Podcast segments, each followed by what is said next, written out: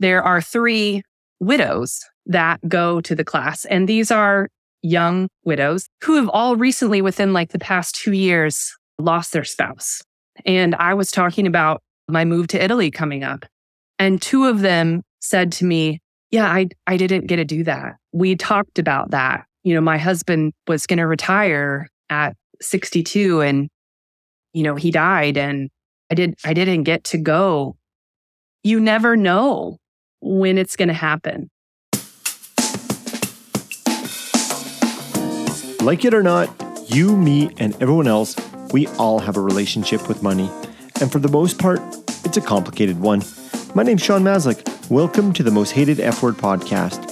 As a certified financial planner, I want to take you on a journey as we throw out the technical finance books and shift our focus towards our minds, our money, and what matters most. If you're looking to improve your relationship with money and build true wealth, you're in the right spot. Finances does not need to be the most hated F word. Hello, and welcome back to the Most Hated F Word podcast. For those returning listeners, welcome back. For the new listeners, welcome. I'm glad you are here today. Today is the first time I've ever had back to back guests, the same guest one week after another. And I am delighted to share this conversation with Dr. Meghaan Lurtz on creating a flourishing life with positive psychology and money. Throughout this entire conversation, I felt so much joy as Dr. Lurtz and I discussed how we can integrate the learnings from positive psychology into our financial lives to create this flourishing life. Dr. Lurtz is a financial psychology researcher, professor, and lecturer, and she shares her insights on how we can redefine our relationship with money to experience more contentment and joy. Dr. Lurtz touches on so many important issues, such as aligning our financial lives with our true, authentic values, our character strengths, how we can use the PERMA model of well being in our financial planning, in our financial advising conversations. She discusses what is financial joy and really invites us all to answer this question what does financial joy mean to ourselves? Dr. Lurtz talks about the difference between being fine as opposed to flourishing and how we can introduce many different aspects of positive psychology to help us achieve this feeling or this state of flourishing. She talks a lot about positive relationships and the importance of having these positive relationships in our lives so that we can feel more moments of happiness, so that we can feel more content in our lives. I appreciated the examples she gives on what she learned from living in Spain in regards to having positive relationships. We also talk about the importance of financial self efficacy and agency. You'll really hear how the conversation centers around us noticing the here and now more and not always just focusing on this goal that's going to be when we're 65 or this goal that's in the distant future.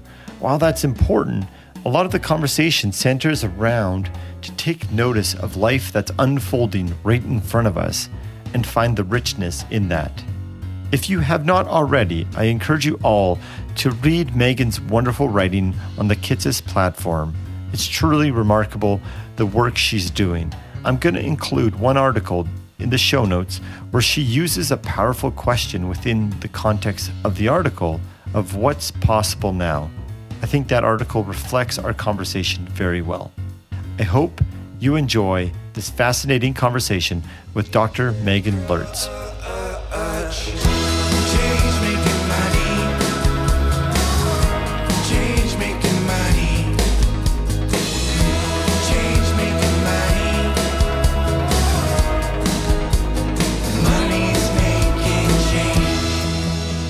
Meghaan, welcome back to round two, the Most Hated F Word podcast. I'm happy to have you again.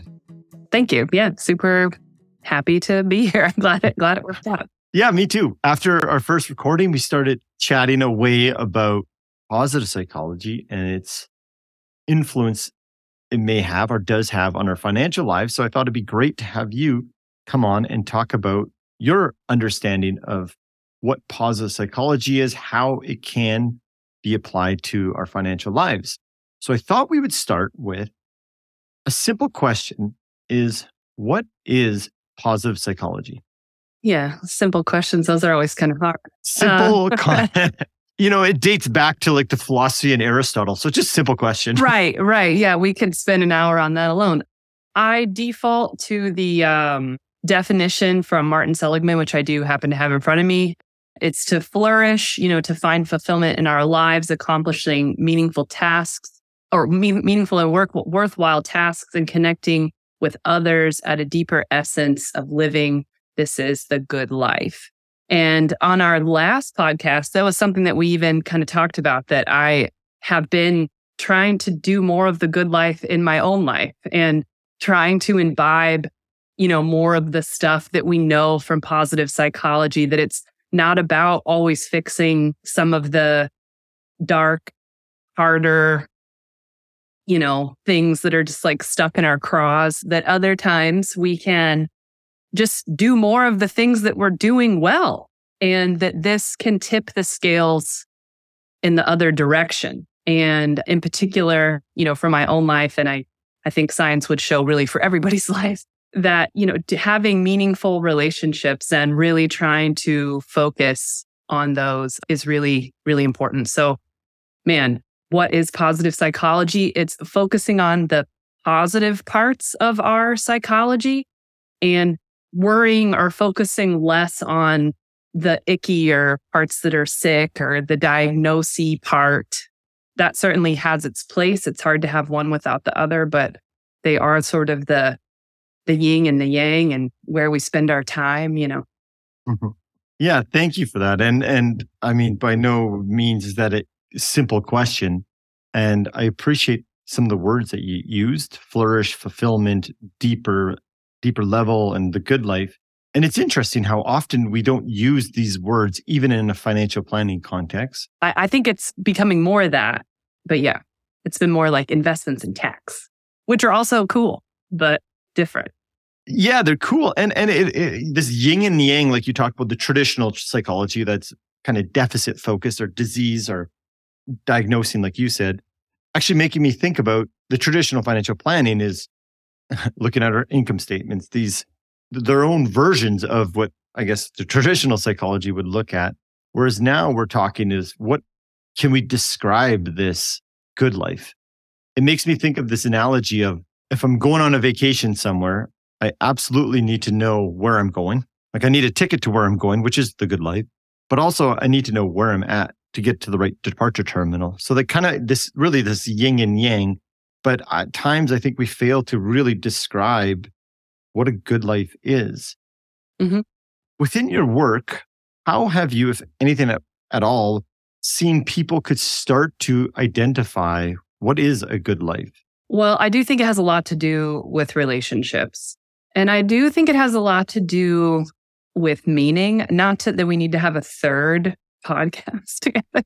We can, I'm down. But like, I know that you're interested in doing a master's in positive psychology, which I love. I although my husband may feel otherwise, am very interested in getting a, a master's in logotherapy, which is Viktor mm. Frankl stuff and kind of the the idea of meaning and like where does that, you know, show up in our lives. But I certainly think that that's a part of positive psychology and just a part that I'm particularly interested in. So as it relates to my career, you know, I would certainly say that it just has an interest to me. It just kind of calls to me in that way. I have found aspects of positive psychology in my own life. But I think personally, well, professionally, another thing too is for many financial advisors, and this is not a negative thing, it can be weird, you know, to go back in time and like talk about childhood trauma and things like this. Like this is a bit uncomfortable and understandably so.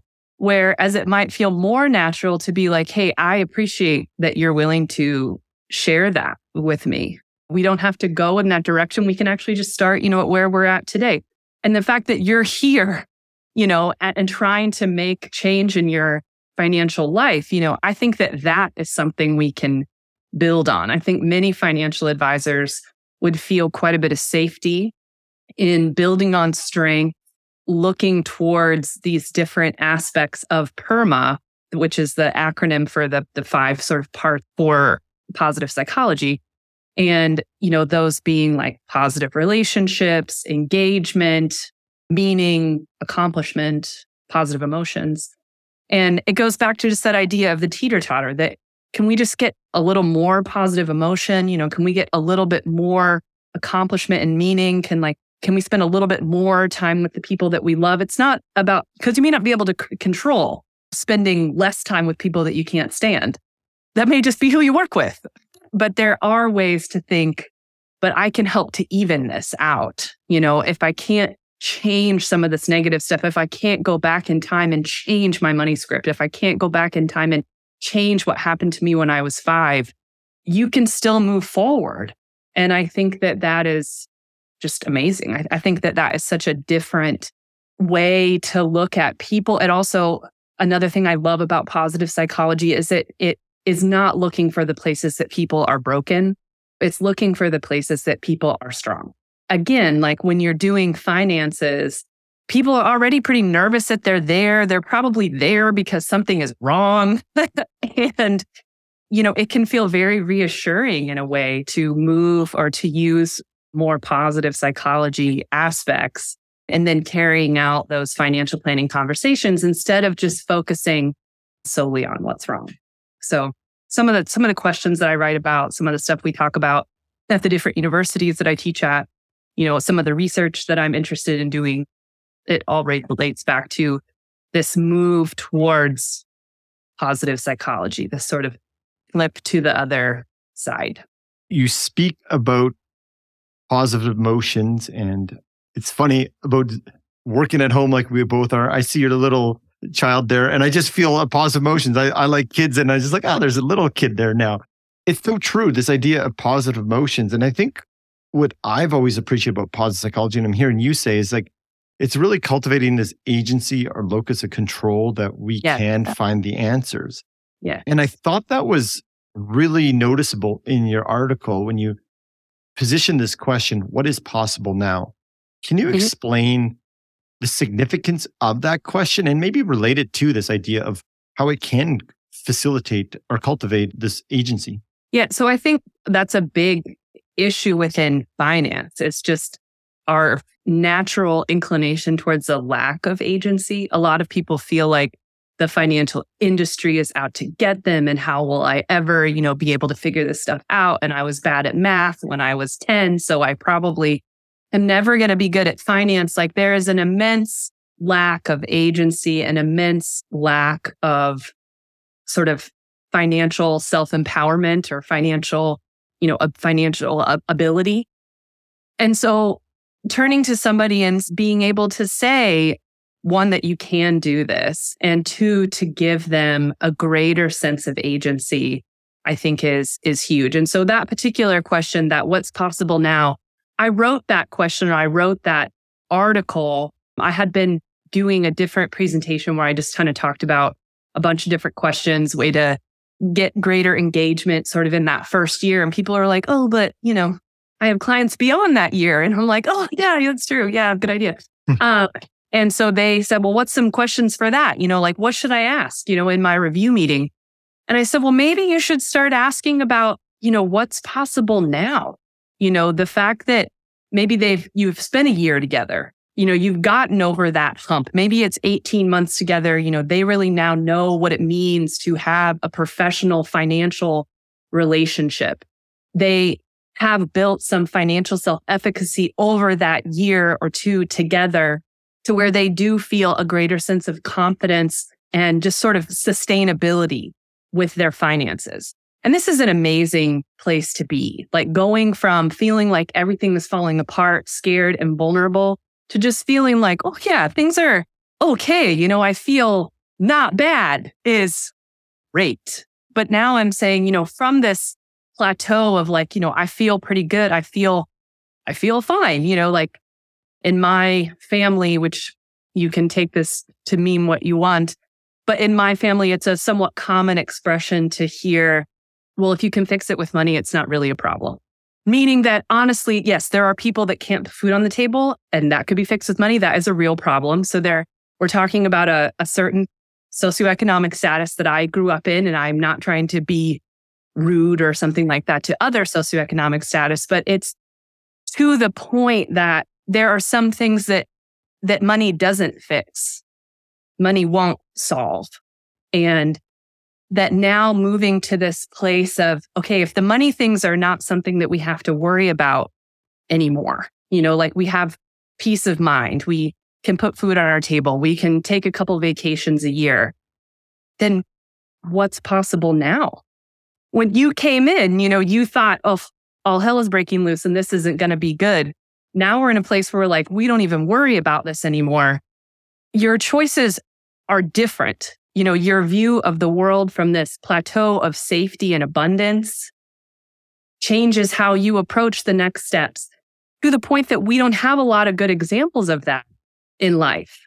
You know, most people aren't great at talking about their money. They're definitely, I mean, people with a lot of money feel a lot of shame. People with a little bit of money feel a lot of shame. And so it's it's getting to this place, whatever that means, and then being able to say, you know, or recognize that I didn't, I wasn't even quite sure that I would get here, but now that I am, I can make another choice. I can do a different thing. I can place my emphasis in another place. I do uh, have a, a different presentation that I give. And one of the things that I talk about that relates back even to what we were talking about on our on our previous episode is that this whole idea of relationships and of positive relationships and doing, you know, doing and having experiences with people that we love, you know, in order to kind of create our art. And so one thing that I encourage financial advisors to ask is, you know, at that review meeting, maybe every, not that you do it at every review meeting, maybe like every three years, you might say, you know, how might you use your financial means to strengthen a relationship? Is it a fresh professional one, a you know philanthropic one? Is it yourself? You know, do you want to improve your mental or physical health? You have the time and money. Like, let's do it. And I think that just stopping in a meeting and saying, yeah, like, what is, what do you want to do now? like, we are good. What is it like to plan from here? I think that's just a, an amazing gift to be able to give to people to begin to even start thinking about like, yeah, that, that, that they don't have to worry. And if they don't have to worry, now they have space and time to think about other things and filling the, filling their life with things that are good. I really like this idea of like strengthening those relationships and focusing on what I hear, like the here and now. Also, by folk, you know, you, you're not disregarding the future and what you're saying, I can't recall the name of the book, but I think the author is John Armstrong. But he talks about money issues and money problems. And money problems can be solved by money, and money issues are what you're talking about. Yeah. And Dr. Robert Biswas-Diener, he came on the podcast and he talked about his research. He's a positive psychologist. He talked about his research of, in his dissertation, he went to northern Greenland, India, in Calcutta, and then uh, a lot of the United States. And looking at happiness. And a big thing mm. was what did you do yesterday? Was a determining question on how they subjectively rank happiness. And by far, according to his his assessment, the individuals in Greenland and India ranked higher than the average American. And it was to do with these relationships. And I just wanted to talk about that because I I think that's an important thing. And I love your ideas. How can you strengthen your relationships with your financial means as opposed to questions that we're used to asking is okay you got extra money how do we invest and make more more more yeah we could spend it on our mental health we could spend it on a vacation with our family it doesn't matter what it is it's just that you know you've opened the door to that discussion and to your point about some of the work that Diener has done you know there's also like Maslow's hierarchy of needs and we sort of assume that you move up this hierarchy, you know, with the bottom ones being, you know, make sure you've got someplace to live and you've got some food. And then the next one up is that's kind of where it talks about connection and family.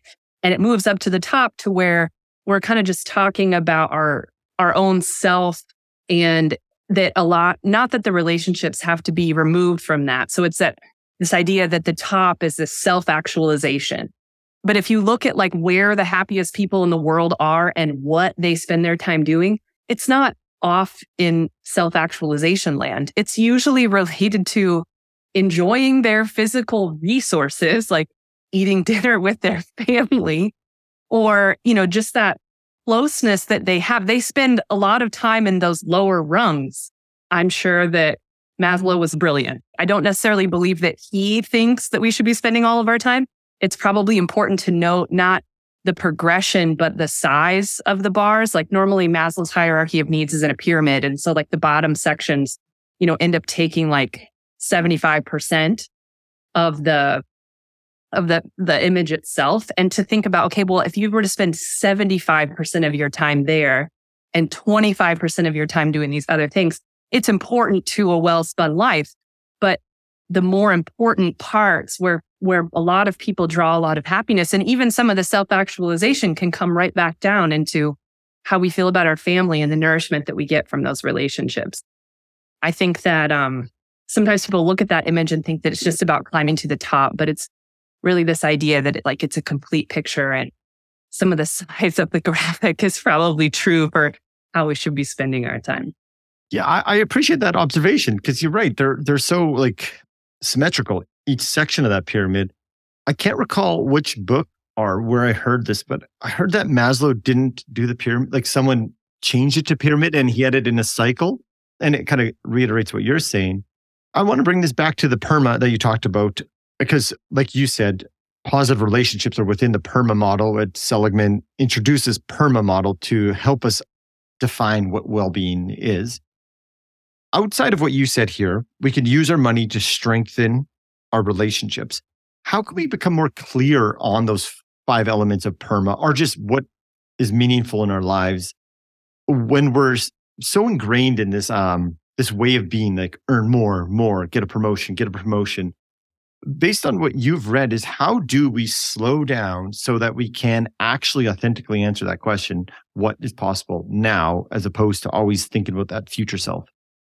Well, isn't that always to catch? To, oh, that's probably not the right thing. Catch twenty two. Like it's it's not that simple to where yeah. it's just like, well, you know, do more of this and do less of that. I think it, it's difficult to be mindful. You know, that's not an, an easy thing to do. It's difficult to say, you know, actually, I have enough because that that means something in our society. You know, in US culture, and probably the same in Canada, it's kind of like, well, you know, I have enough. Well, is that because you think you're stuck up and you think you have more than me? Is that because you're lazy and you've just decided to give up? I've spent a lot of time in Spain and in a, quite a few Mediterranean cultures, and it's very not common. It's very uncommon to hear them say, I'm happy. Instead, they use the phrase, I'm content. Oh.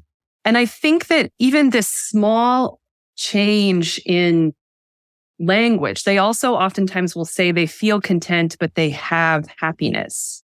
Wow. As though happiness, but they all say I have sadness. They'll say I have hunger. Like they realize that, that, that no feeling is really the last feeling.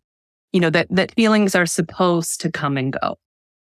And having this sort of contentment, having like a baseline, you know, to return to is really what's more important. So it's, not always about climbing. It's about sort of establishing a very comfortable baseline and knowing what that is.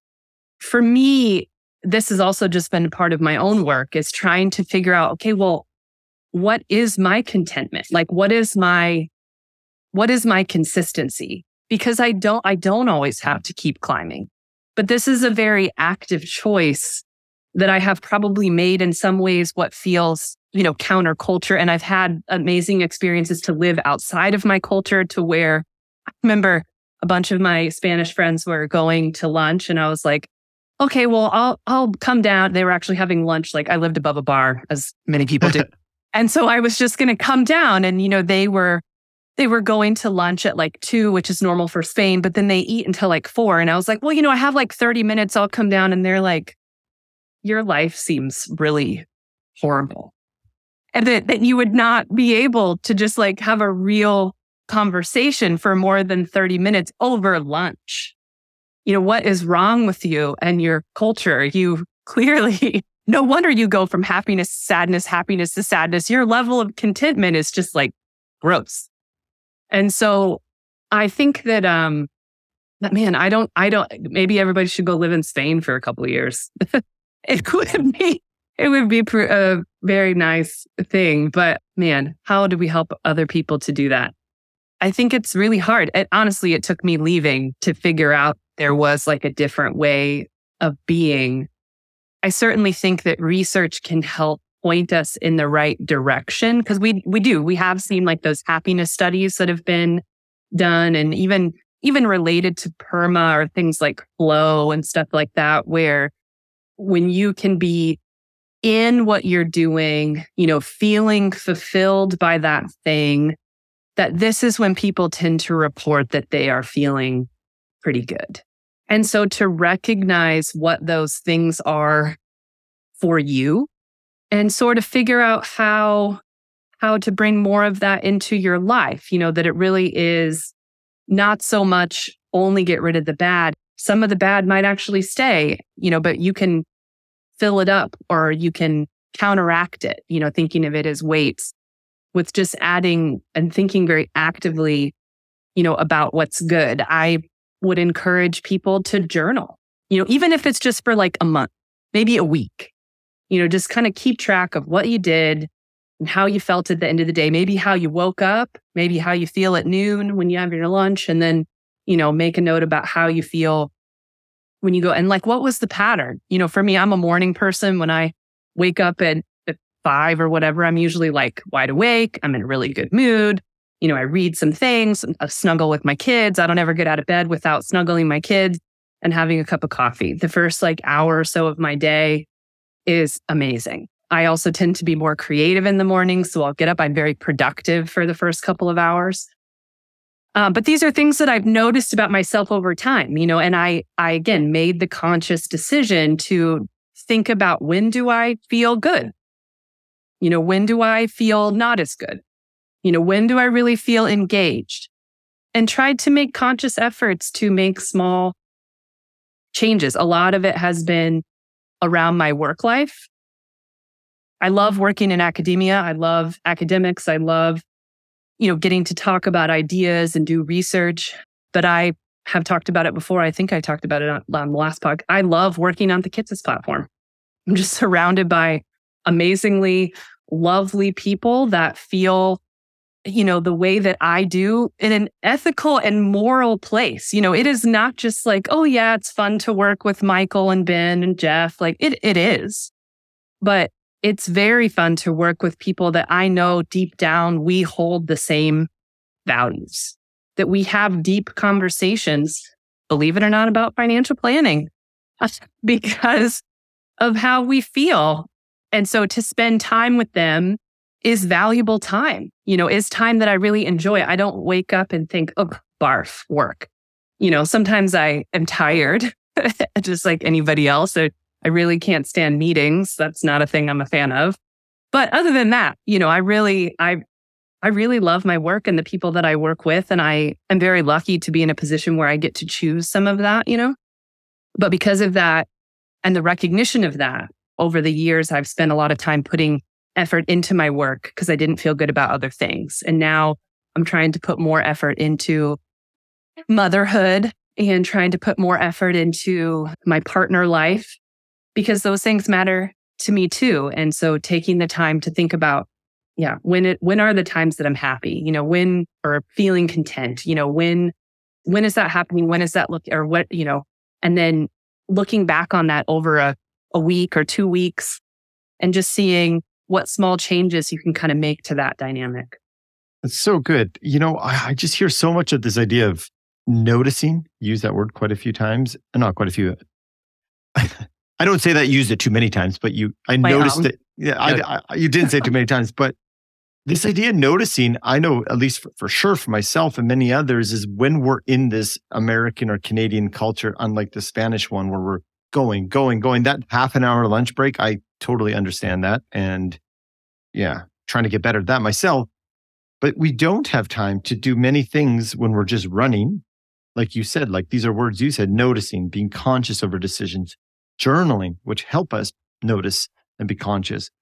And you, when you talked about your conversations with Michael and values, I think for many of us, we have a hard time actually knowing our values. And when we continue just to continue to climb, climb, climb, get to that top of whatever ladder we're going at, we tend to miss the unfolding of life that is happening in front of us. And I, geez, you sound like you're oozing with this excitement of, I, I feel like it's contentment as you're talking about motherhood and partner and trying to make this wonderful dance work.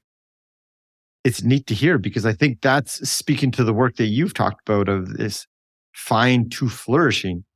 And when, when I heard you talk about fine, it made me think of in positive psychology, they have a term called languish which is the state of when an individual there's no there's no mental illness, there's no real observable issue, but we just have this stagnation or emptiness. And I think that's what I'm hearing you talk about is this fine state. Maybe we're not getting to that deep, rich, not money, the richness of life. Yeah. What questions? I know you've been pondering, writing, thinking about questions that we can ask others as financial planners or even ask ourselves. Many of the people listening aren't financial planners. What type of questions can we start to ask ourselves that help facilitate this engagement with PERMA more? Yeah, I have a whole list. okay, so the what's possible now one is a fun one. Yeah. If you are a little more like, you know, you and your clients are on that level, and again, this isn't a review meeting. You've been working together for a while. Just sit back sometime and be like, you know, tell me where you see your life's purpose in your finances. what do they say? You know, some people will be like, oh, no, my life's purpose is not in my finances. And you can be like, oh, tell me what it is then. Like, cause this, this is what I see. You know, these are the numbers. And if they're like, oh, well, you know, I see it here and here, you know, then you can always be like, should we spend more time doing that? Over the next 12 months, how can we add to that? You know, I think that those are really fun questions. I think again, getting people to just think about their their mental health and their physical health. You know, if money was no concern, again, like it is right now. You know, like the situation that you are in that you have worked so hard for, and I recognize that how would you raise your overall life satisfaction? and again, it doesn't even matter what they say. They may not know what to say. You know, they may say, well, you know, like life satisfaction. I don't know, you know, I don't know. And then you can say, okay, well, like, give me, like, let's, uh, let's do like a scale. You know, like on a scale of one to 10, how satisfied you are, you know, are you currently with your life? And you know, their their clients, again, they're in fine phase. They're probably going to say like, you know, I'm an eight. And you can always say things like, well, you know, tell me why you're not a seven. And so then the things that they say, the things that they describe about how they're an eight and not a seven, these are the things that matter to them in life. And then you can say something like, well, okay, you're an eight. How do we get to nine? Should we, should we just do the things, you know, more of the things that you were just talking about that, di- that differentiated you from seven to an eight? Yeah, you should do that. You can always say, like, detail for me, you know, how you would enhance or improve the idea of stewardship in your finances and your financial life. You know, sort of giving them an opportunity to say, I would like to do more for to increase my financial self efficacy doing blah. You know, again, people will answer in all kinds of different ways. These are probably not questions anybody has ever asked them. And that's all right you know, tell me how you can improve your mental or physical health in the next 12, you know, 12 months. You know, we, we can, we can spend however you want. We can get you a gym membership. We can have a personal trainer come to your house every day. We can get you a private chef, you know, whatever. You know, if they've got the money to do it, do it for 12 months. Nothing bad's going to happen. Let's do it for six. You know, let's do it. But you can always ask people how this is kind of a, a different one. Where or what aspects of their character do they see represented in their finances? And again, some people will really push back from that, but that that's okay. You know, like you can ask more follow up questions related to why they feel this disconnect or why they don't believe that their character should, like they may have a thing that just money is bad or money is gross or, you know, that's a part of their money script. If you're, I know you're a Klontz fan. Mm-hmm. And okay, that's okay. But if if that's what it is, like, do you want to explore that? Because again, you are in the sacred relationship and you've been in the sacred relationship with this client for a couple of years. These are okay questions to ask. And it's okay if they go places that it, it, this this is a brave question to ask. You know, if you're a financial planner and you're not quite sure what they're going to say, this is a brave question to ask. That doesn't mean don't ask it. That just means you don't know the answer. Mm-hmm. And that's all right. I mentioned the one about like, you know, making your relationships more satisfying. You can also ask it in like, you know, how can we cultivate these relationships in a more productive way or in a more meaningful way or a more direct way? But I think just like you don't have to use any of these, but you know, considering the five parts of PERMA being, you know, the positive emotions, okay, how can we get more? And this again, that's not about saying stop feeling bad or stop feeling this or stop feeling that. It's we're just going to ignore that and just go directly to what are some good things that you feel and let's make more of that. Engagement you know if somebody's in retirement and and maybe they're there in front of you and they answer that with like you know want to work at a think tank or a startup or be like my dad and go work at bass pro? Like it's just whatever they want to do like how do they want to experience that engagement? Hobbies friends whatever. Uh, definitely relationships. I actually think that this one might seem weird but is probably the most important one from research to try to get people to focus on. And sadly, so I attend a gym here in Monterey where I happen to be like the youngest person by probably 15 years. And there are three widows that go to the class. And these are young widows. They're like in their maybe mid, late 50s. You know, they're not old women who have all recently, within like the past two years, lost their spouse. And I was talking about my move to Italy coming up. And two of them said to me, Yeah, I, I didn't get to do that. We talked about that. You know, my husband was going to retire at 62 and, you know, he died and I did, I didn't get to go to Europe. You never know when it's going to happen. You don't know who it's going to happen to relationships are the thing that keep us content or offer us contentment. That this, this is something you can actually have all the time. Contentment. Relationships offer us that. They offer us safety nets. They help us to be healthy, but they are so easily overlooked because we're all, we're always surrounded by people and now we're all connected all the time into the social medias. And it's just like, being in it versus, you know, all of us have been in a big room and felt like alone. Mm-hmm. There may be 500 people there, but we feel alone. So simply being connected or in a room full of a bunch of people or, you know, in the house with your kids and family doesn't mean that you're really connecting and giving people the opportunity to think about what else that could look like, you know, to be able to do that in a more meaningful way, I think is a really important one, but again, a, commonly missed one. But usually the thing that people say they wish they would have done more of. You know, meaning some for some people this is spirituality, for other people this is just believing that there's purpose in life or that they have a purpose in their life.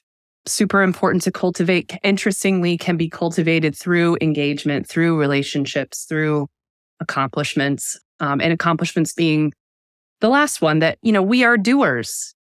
You know, we like to do things. It's kind of how we learn. It's usually how we operate in life.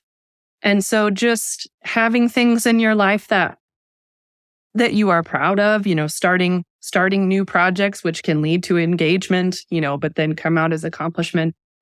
These are all questions, all things that financial advisors can totally ask about and from all different angles in all different ways whether you're in an accumulation or decumulation phase of your life, you know, these, these things matter universally and sort of create that opportunity for contentment. You know, these are the things that have to be there, you know, for contentment to happen. Financial advisors hold space, you know, for these very complex conversations about finances. And I fully believe that they can hold space for these very difficult but interesting conversations about flourishing and about, you know, positive psychology and that these have a natural place in financial planning. It's it can sometimes be odd to talk about you know all of the behavioral economics heuristics and heuristics and biases. You know, that like in many ways, like that's our version of diagnosis in financial planning. This is now like, well, yeah, but even, even with these biases and heuristics that wreak havoc and our money scripts that can be a real pain in the neck sometimes, we can also do this. And I think that that's really powerful. It's like that, yes, yes, these things exist, but, and, you know, we have this other option. You know, we don't have to return to your childhood trauma. We can, or, you know, but you can, but you don't, you know, for right now, we can just get some wins over here. I think that's cool. I love this. It's so cool to use your word there because we have such an opportunity as a financial advisors or financial planners that really can help clients use money as this portal into these deeper conversations. And I think you're right in saying it's okay, or even I feel like I guess we don't need to. We have a great invitation to go there with these conversations. Yeah. And it's interesting how like behavioral finance, people are like, oh, I get this. This is quite understand. Like, I like this. But I think there's a comfort level in behavioral finance that, you know, advisors don't have to do their own uh, reflections or answer these questions themselves. Uh, we could talk about the behavioral finances or, uh, sorry, cognitive biases all day. But what you're talking about, I think for advisors, we, we have to dive into what this all means to ourselves as well. And Barbara Fredrickson has this model in positive psychology, the broaden and build. And I feel like you're just, you're touching on so much is that we can go into the deficit side and uncover it. And there's a lot of research that shows it's effective. But we can also have this other way that builds these resilient tools that create these positive emotions that now give us this broadening our thought receptors and we can start building upon them. And we might go back and go to the, the deficit side with these new tools, some resilience right. and I think what you're talking about really is important for individuals and advisors to help create this self efficacy that you you mm-hmm. talked about because that's where people have choice. And I want to bring this to in your article you talked about the arrival fallacy. And, and the reason why I want to bring it up right now is cuz like I think there's this comfort level in when I get there everything will be okay. But everything I'm hearing you say now is like we want to work towards that. Like the Spanish people still are, yeah, the Spanish people, I'm sure, still want to accomplish things, but yeah. they're just going to still be here and have a 36 hour lunch. That was an exaggeration. They do so, it. They'd be like, challenge accepted. yeah. Can you talk about this arrival fallacy and bridge it towards what we're talking about in terms of how we can have both? It's not just all accomplishments. It's how do we integrate both of these things into our lives? Yeah, that's a really good point. So arrival fallacy is kind of is this idea that oh, once I do this, I'll be happy. Once I have this, I'll know I've made it. Once I've done whatever. It's always this place in the future that we think we're running towards. And people have found that people get there, they do the thing, and they're happy for like a moment. I think what somewhat famously in like Mad Men, what's his face's character, like the main guy, he was like, you know what happiness is? It's that moment before you set your next goal. Oh. And so it's um it's very fleeting. You know, again, like happiness and sadness and there's always going to be another emotion, as in these emotions are fleeting and that is what they are supposed to be. We kind of want to like hang on, you know, to the really good ones, but that isn't actually how it works. And so there is this moment of accomplishment and that might feel really good for a second, but then you feel like, oh, I have to go pick this new goal, you know, to start chasing that dopamine jump again. And so we call it like hedonic treadmill and things like that. So I'm not saying that accomplishing something isn't good. And I'm not saying that working towards something isn't good. We also know that like things like flow happen in between. you know, like you can really enjoy the work, and people often do, they often enjoy the work towards the thing if you can get them to recognize it in the moment more so than they often enjoy actually winning the thing. You know, because they think it's going to mean all this stuff and then it doesn't. And then you still wake up the next day. I actually sort of had this experience in my dissertation. So this is like a, a life, a life example. So I'm in maybe like my second year of the PhD program at K State, and I'm like, why did I do this? you know, like this is so hard. I don't like, I hate everything. You know, I just want to do research and be left alone. And I went to bed that night and I woke up the next morning and I went downstairs and I was starting to work on my research project. And I had the realization don't ask me why. I wasn't reading anything in particular. I don't know.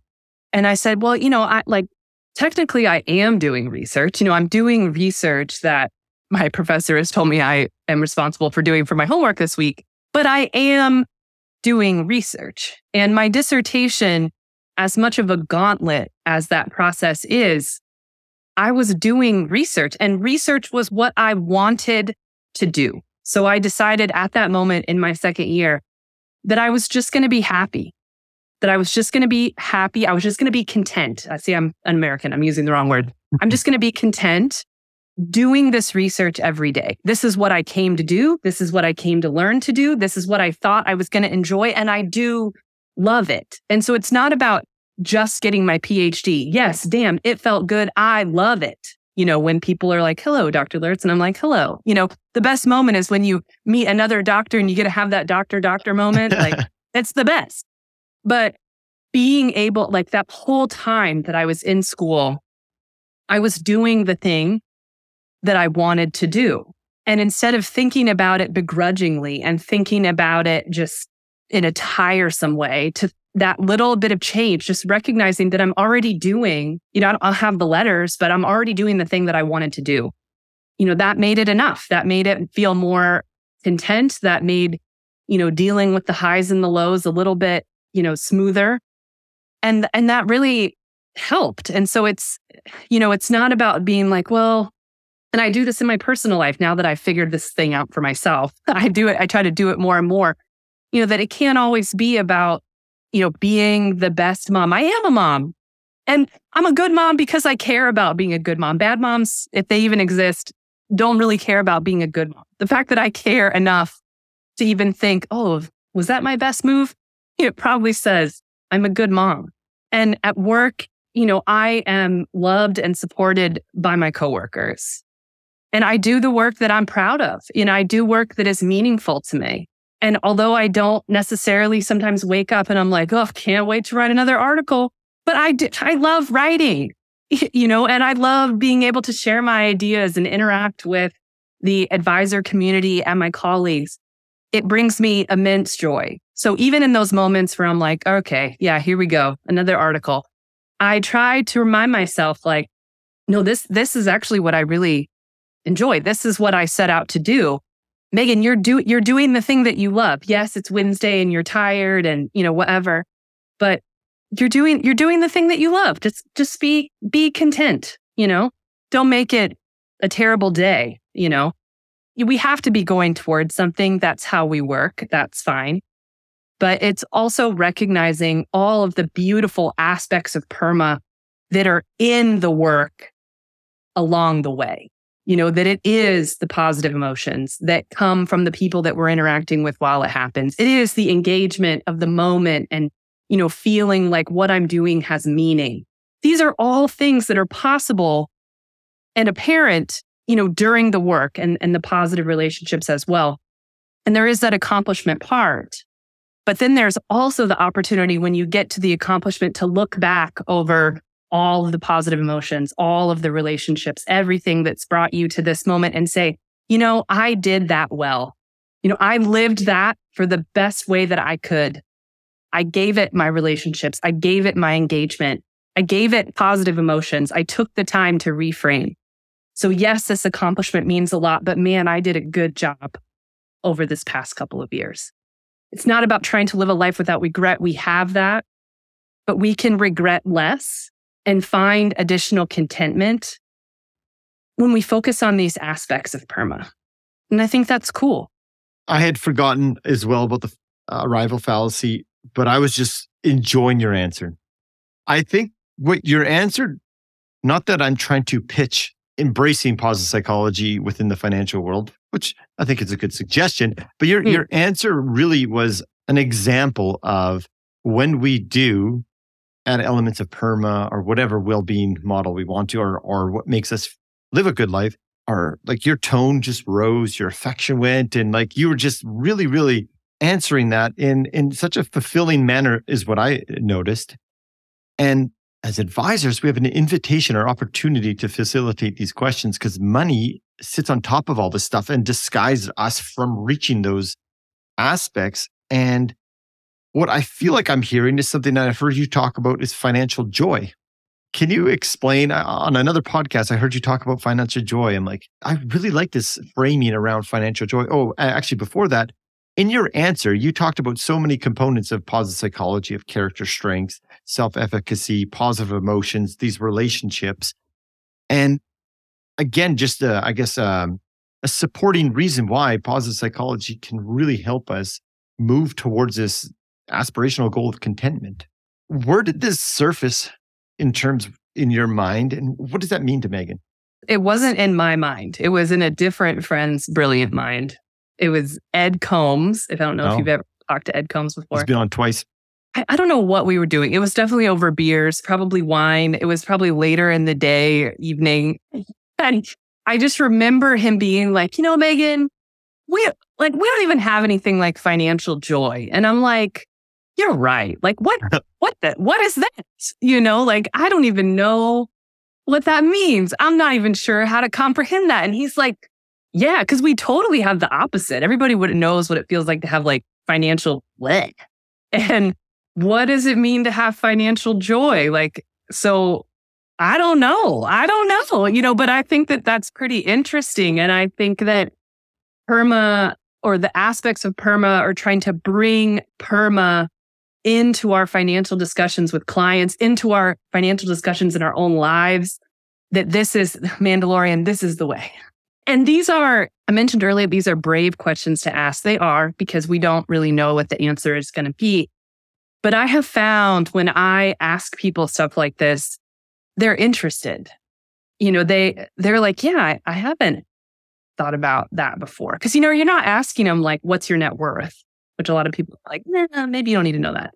They got to give them a couple seconds, but they'll answer. And these are amazing conversations that can just go so many different directions and can really, you know, getting people to think about that. Again, I'll, I used it on the last time we spoke, but like thinking of the financial advisor meeting as like the time on the mat, you know, doing yoga and like you're just going to work out your stuff. You know, I'm going to talk about these concepts, but you're here to work out your stuff. I think that this is that, you know, we're, we're sort of setting the groundwork. You know, these are the ask, these are like important things that we know that belong in a flourishing life. And these are not scary things to ask about. Again, we're not asking about people's trauma. We're not going in this other direction, you know, has immense benefits and it's fun and it's thoughtful. And I just think that it brings a whole maybe that's how we'll get to financial joy. You know, mm. I think that that would be cool. I agree. So I, am having you on back to back. So I'm not going to ask the final question that I ask everyone because I just asked you last week. But I've got another question that your answer just made me think about.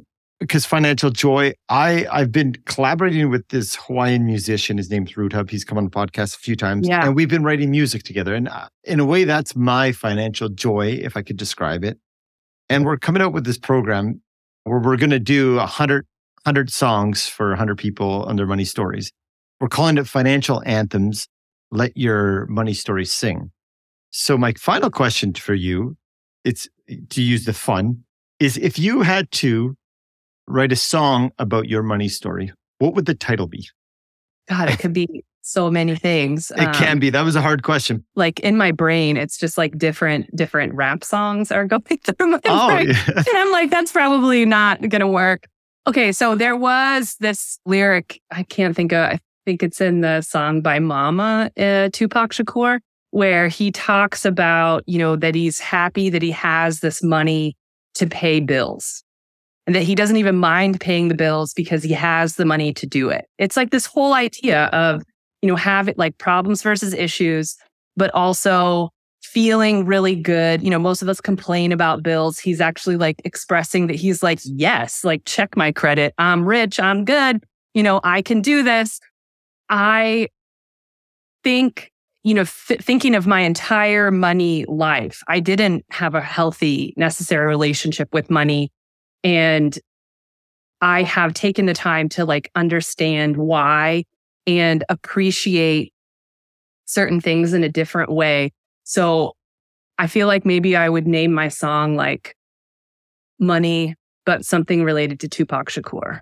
I hope the song comes to fruition.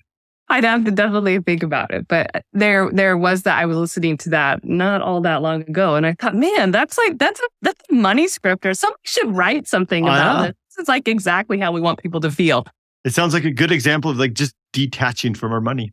Well, but he talks about his mom in that one, you know, so it's about relationships, it's about accomplishment for him, it's about meaning for him. You know, like there are aspects of PERMA and like what he, that couple lyrics that he's talking about in that particular song. And I just think, yeah, like I wish more people felt that. You know, I wish more people were like excited about paying their bill because they thought this actually means something to me to be able to do this instead of just looking at it as like, oh, barf, another another thing I have to go do. This, this in and of itself, like was some sort of accomplishment. So just, it's interesting framing, I suppose. Well, Meghaan, thank you. I'm a minute over.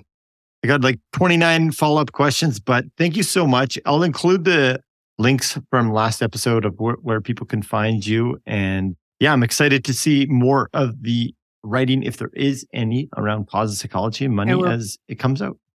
Thank you so much. Thank you for tuning into this week's episode. I hope you enjoyed that conversation with Dr. Lurtz as much as I did.